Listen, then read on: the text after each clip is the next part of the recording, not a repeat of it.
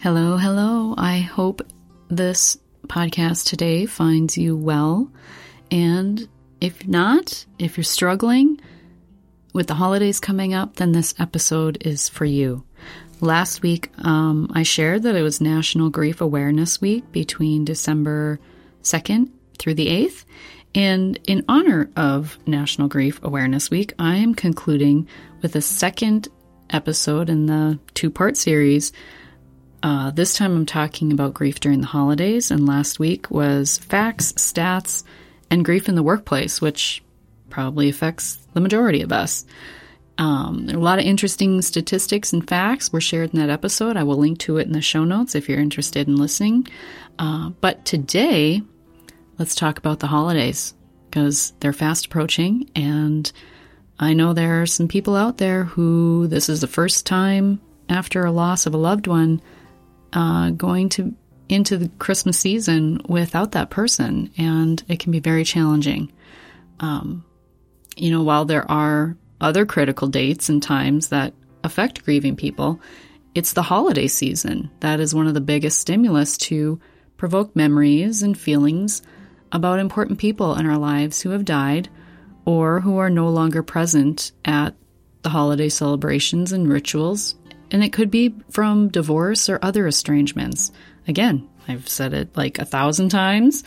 Grief is not just about death, my friends. Um, so the holidays are supposed to be a happy time. But let's be honest, you know, many of us are grieving this time of year, and not just about the death, divorce, or job loss. Everyone has issues. So let's discuss hopes, dreams, and expectations, changes, and choices, my friends. Uh, I've heard it said that expectations are planned disappointments, or an expectation is just a disappointment that hasn't happened yet. and expectations are at an all time high during the holidays. You know, we have a lot of expectations about who's coming together for the holidays. Will it be, what will it be like? What will we do? There are just a lot of uncertainties. Will everybody be happy? Will we get along? What if the food doesn't turn out? Or what if it just doesn't taste right? Or what if your sewer like backs up and you lose water? Like that didn't happen to us during the holidays, but it happened during my son's graduation. Had a house full of people. You can't plan for that stuff, right? But you have these high hopes and high expectations. That, like for me, just became a disappointment, right? But many hopes, dreams, and expectations are wrapped up in the holidays. It's important to remember that losing or letting go of a hope, dream, or expectation can be a loss too. Times have changed. Little kids aren't playing with the matchbox cars on the floor anymore. You know, everybody's sitting on the couch looking at their phones. I've actually I mean, I've caught I've caught myself too, but I've taken stock like when all the family's together like how many people in the room are sitting on their phones right? This is the time that we live in. It's a fact of life. But a lot of people listening to this are experiencing a change in traditions and plans. And one definition of grief is the natural it is the natural and normal response to change or loss. The change in familiar patterns habits or traditions as I said, if this is your first Christmas without a loved one, I'm sure you've already given this a lot of thought. There's going to be a lot of change. Change is a significant cause of grief. We just don't call it that. We don't articulate it or think about it that way, which is why it's so hard to deal with some of these changes and expectations that aren't being met. First of all, we don't even think about it as a grieving situation we don't articulate it to ourselves, how do we even share it with somebody else? How can they even understand our disappointment? You know, something that disappoints me might not even be a big deal to somebody else, but this is the thing. Like, then what you have people doing sometimes is they're minimizing what you're experiencing or minimizing what you're trying to share, you know, and it can hurt you greatly. And to someone else, it's not a big deal, but, you know, sometimes we just need to learn to be a listening ear and be supportive. And even if it doesn't seem like a big deal to us, we just try and be the support, right? That's one thing you can do this holiday season. Um, The good news is, though, is that, and this is what I talk about a lot too, is we have choices. Grievers just don't think they have any options. They're just the victim. They're stuck with whatever's going to happen and it won't be good enough. But that's not true. What is true is that we can't change what has happened. We may not have a lot of influence or power to change what will be, but we can choose how we respond to those changes and how we respond to those losses. I want you to take some time to figure out and identify all of the changes that you may be experiencing during the holidays, but do it during these pre holiday days. You know, as we, time is quickly passing by, just take stock, you know, kind of play, play it out to the end, right? Like think about the holidays coming up and the different rituals and traditions and things that you used to do with your loved one. Think about all of those different changes, everything that will be different this time around. And then choose to not sit and be the victim. Reframe how you will see these next several days and weeks as you go through the holidays. And here's some advice if you want to take it. First of all, try to have fewer expectations. Put your hands up and ride the roller coaster without expecting what the ride what the ride will be, actually be like. And secondly, reframe how you see things. You get to choose how you make the holidays happen. You can't change what's happened in the past and can't change what will happen in the future, but you can change. You can change. You can also choose how you respond to what's happening today. Do you want to be saddened and gloomy during the holidays? Who would? I don't. The principles and actions of the grief recovery method, which is what I facilitate through my program, Do Grief Differently, are dedicated to helping people discover and complete what was left emotionally unfinished by a death, divorce, or other loss. In the interest of helping both grieving people and the friends and family near them, I thought I'd share holiday tips that give some basic, practical, and emotionally helpful guidance.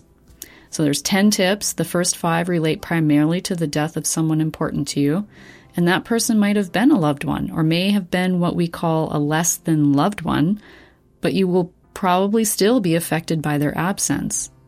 And the second set of 5 tips relates either to the death of a spouse or to divorce. And we're not comparing those experiences, just suggesting that the tips can be helpful in either situation. So, here are five tips for the holidays if you're grieving the death of someone important to you. Don't isolate yourself.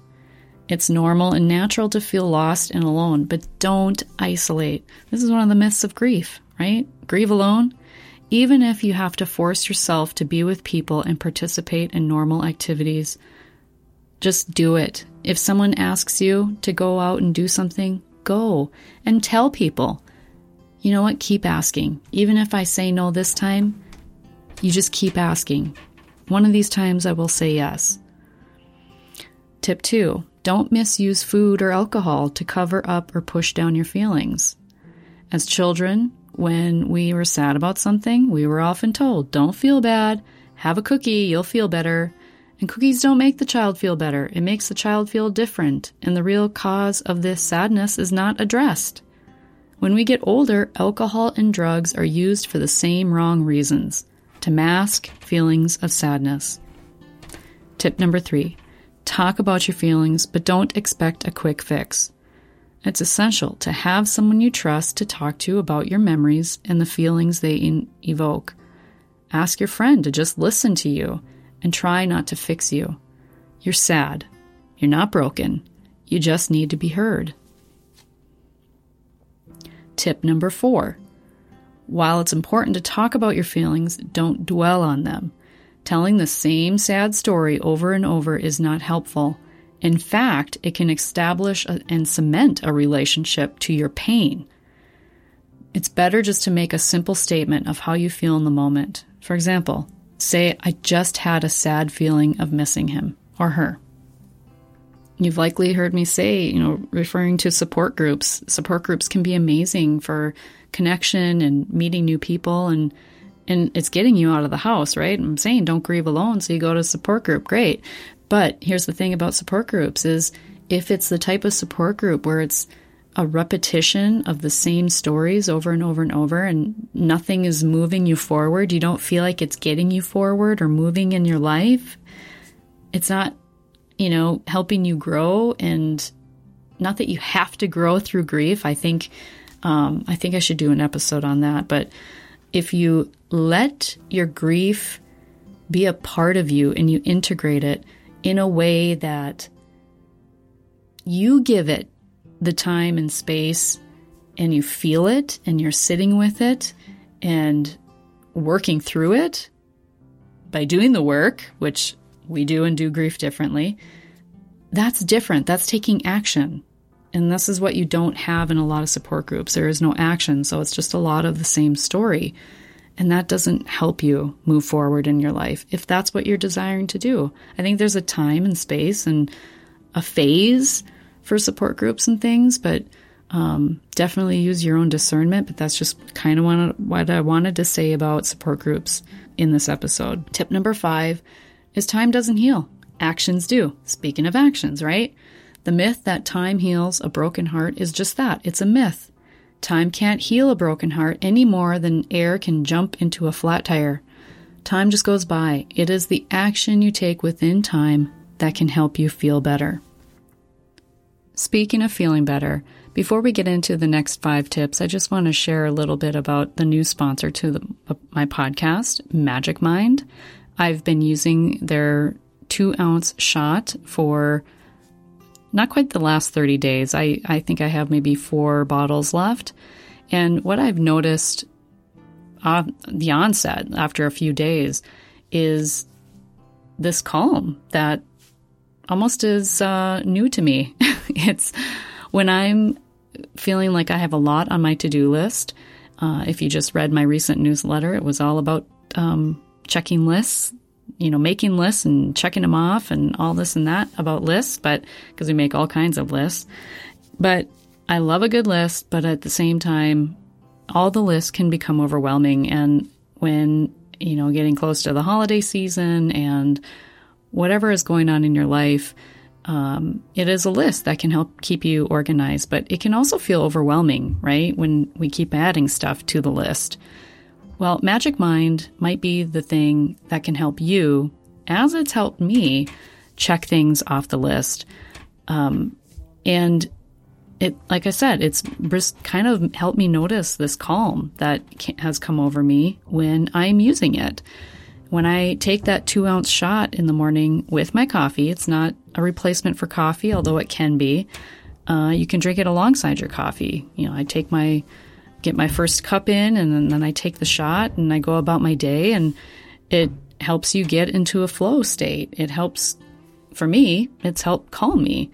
Um, I don't know. It's like I find my my focus a lot easier um, to get certain tasks done, and um, I've just really, it, it, actually tastes good too, but I've actually just really liked using it. And um, they're actually going to be launching in January in all of the Sprouts markets. But for you listening to this, you can actually get 56% off your first subscription plus another 20% off your one time purchase, um, the first purchase, excuse me, with my discount code Grieving Voices. So if you go to magicmind.com slash grieving voices and use the coupon code grieving voices all together, all caps, you will receive an additional 20% off your first purchase. And I just say try it and see what you think. Give it a good week for sure of using it every day. Um, they say after three days you will notice a difference, but and I did. Um, but after five days, I think it is, you kind of get more of the benefits because there's neurotropics in it, adaptogens, matcha green tea, plus 12 other magical ingredients. Um, and I like how the founder, James Beshara, has says in his um, video about it. He says, uh, athletes have Gatorade and creatives now have Creatorade. and I love that because as a creator, we can have a million things, like a million tabs open in our brain a day, not to mention all of the family stuff and things that go on in our lives, such as grief, right? And so, if there is anything that can help um, as we're going through the grieving process or just as we're navigating life, you know, this is just another kind of tool in our toolbox that we can use to help our brains function more optimally. And if that's something you're looking for, then again, check out magicmind.com slash grieving voices for 20% off your subscription. All right, back to the list and the next five tips. And so here are five tips if you are grieving the death of a spouse or have experienced divorce. Tip number one just because you feel lonely doesn't mean you're ready to start dating. Don't start dating while your heart is still broken, or you will guarantee that the next relationship will fail. Being ready to date is a function of the actions you take within time to repair your heart. This is valid whether you're dealing with a death or a divorce. Tip number two don't get too busy. Avoid hyperactivity. This is one of the myths of grief, too. Keeping busy. Be careful not to get too busy. Being super active just distracts you. It doesn't help you deal with your broken heart. And you know what? There can be a lot of healthy or deemed healthy distractions too. Just, you know, let's say you're an ultra marathoner. Um, that takes a lot of time. It takes a lot of determination and a lot of time commitment. And if you're doing that as a distraction, um, from your feelings and for what's happening in your life or the stressors of life. It's a healthy coping mechanism for stress, of course, but if you're not doing things in other aspects of your life to address your emotional well being, then it could just possibly be a coping mechanism, a, a STERB, a short term energy relieving behavior. And it can become something that you become addicted to for that reason. Um, tip number three maintain your normal routines. Adapting to the changes in your life following the death or a divorce is an enormous adjustment. You are learning how to move from being with someone to being alone, and it's never a good idea to add a host of other changes while you're trying to adapt to so much disruption in your life. And tip number five Go through the pain, not under it, not over it, and not around it. It's very tempting to try to avoid the pain associated with a broken heart, but it's also a very bad idea. Whenever you skirt the pain, you're also pushing it down, which is only temporary. It will always come back to haunt you. And tip number five find effective guidance, or you will sabotage your future. While the grief of a broken heart is the normal reaction to the death of your spouse or to the end of a romantic relationship, it's very helpful to find effective tools to help you discover and complete everything that was left emotionally unfinished. Otherwise, you will drag your emotional baggage into the next relationship and ruin it before it even starts. There's your five tips for each different type of loss. And a lot of these really just reiterate the six myths of grief. Don't feel bad, grieve alone, replace the loss, be strong, keep busy, and time heals all wounds. You know, for most people, the first holiday season after the death or a divorce is the most painful. But that's not true for everyone and for many, the second, third, and subsequent years are very painful. And since time doesn't heal emotional wounds, as I've just said, people often report feeling worse as years go by. No matter when your loss occurred, it's most important that you become aware that recovery is possible and to learn which actions will help you create some momentum and movement in your life. And when I say momentum and movement, it's just progress. It's getting out getting back out into the world integrating the experiences that you've had through the grief, through the years, however long it's been, and reframing. It's a lot of reframing. And often it takes support to help you shift your perspective, to, to modify your beliefs about grief, to shift how you feel about you know, certain aspects of your relationship that you could you can't go back and change. But again, you can change how you respond today because really the relationship continues. Whether the person has died or whether you're divorced, there's some sort of emotional continuation, right? And so you can hold on to anger and bitterment, bitterness and resentment and or the pain of the loss itself and the sadness and, and maybe even the hurt, even the most loving relationships, people hurt us. You can hold on to all of that or you can recover from the pain. And when I say recover, because you know, a lot of people have a lot of opinion. A lot of people in the grief space have a lot of opinions about the word recover and the word heal. But when I say recover, it is recovering from the pain, so that when you have these holidays coming up, you're not taken back to that, like this heart wrenching pain that takes you down for weeks or days or even months on end into this, you know, depression that you can't find your way out of. It's possible. Recovery is possible. And this is why I like the word recovery because it gives people hope. Because when people don't have hope, that's a slippery slope. And I'm in the business of hope. So I like the word recovery. I'm going to continue to use the word recovery. And because I know it's possible, I know it's possible. It happened for me. It's happened to countless clients of mine and the thousands of people. I don't even know how many people have gone through grief recovery, uh, but it's changed people's lives, transformed people's lives. Someone that was I one of the um, she's uh, marketing, she's a trainer and, and things with the Grief Recovery Institute.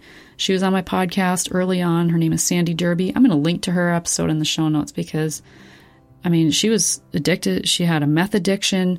Uh, she was in an abusive relationship, and she was on a fast track to a really self destructive life. She had a lot of trauma from, you know, her father and other family members, uh, satanic, ritualistic abuse. I mean, she went through the gamut of trauma and pain and suffering in her life. And grief recovery, my friend, changed her life. And she is in the hope business just like me. And this is this is why I'm so passionate about this work.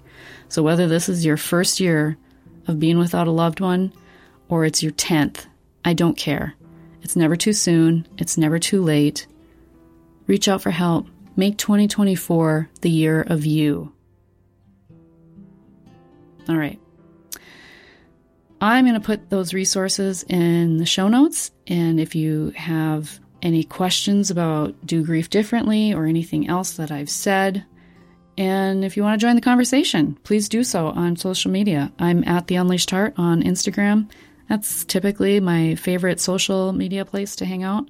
Um, I'm not on there a lot, but I will read messages if I get them. So I encourage you to reach out or send me an email, victoria at theunleashedheart.com. And if you found this episode helpful, I hope you share it with someone you know or love who could benefit from these tips and come back to it anytime. I mean, the podcast is here. This is a free resource. I do this for you. It's a labor of love. And have many blessings for this upcoming season. My heart goes all out to all of you grievers. I know you. I I want to say I am you, but I, I, grieve differently now. It's it's not like it used to be for sure. I feel like I, you know, we're all lifelong grievers. I mean, it's there's always something. There's always something that life is going to throw at us, always. But we can build an emotional resilience and empower ourselves with new tools and new knowledge and a new belief about what we are capable of, a new belief about what it means to grieve in a healthy way. That's where we can change. And that's where we have choice. So remember, when you unleash your heart, you unleash your life, my friend. Much love.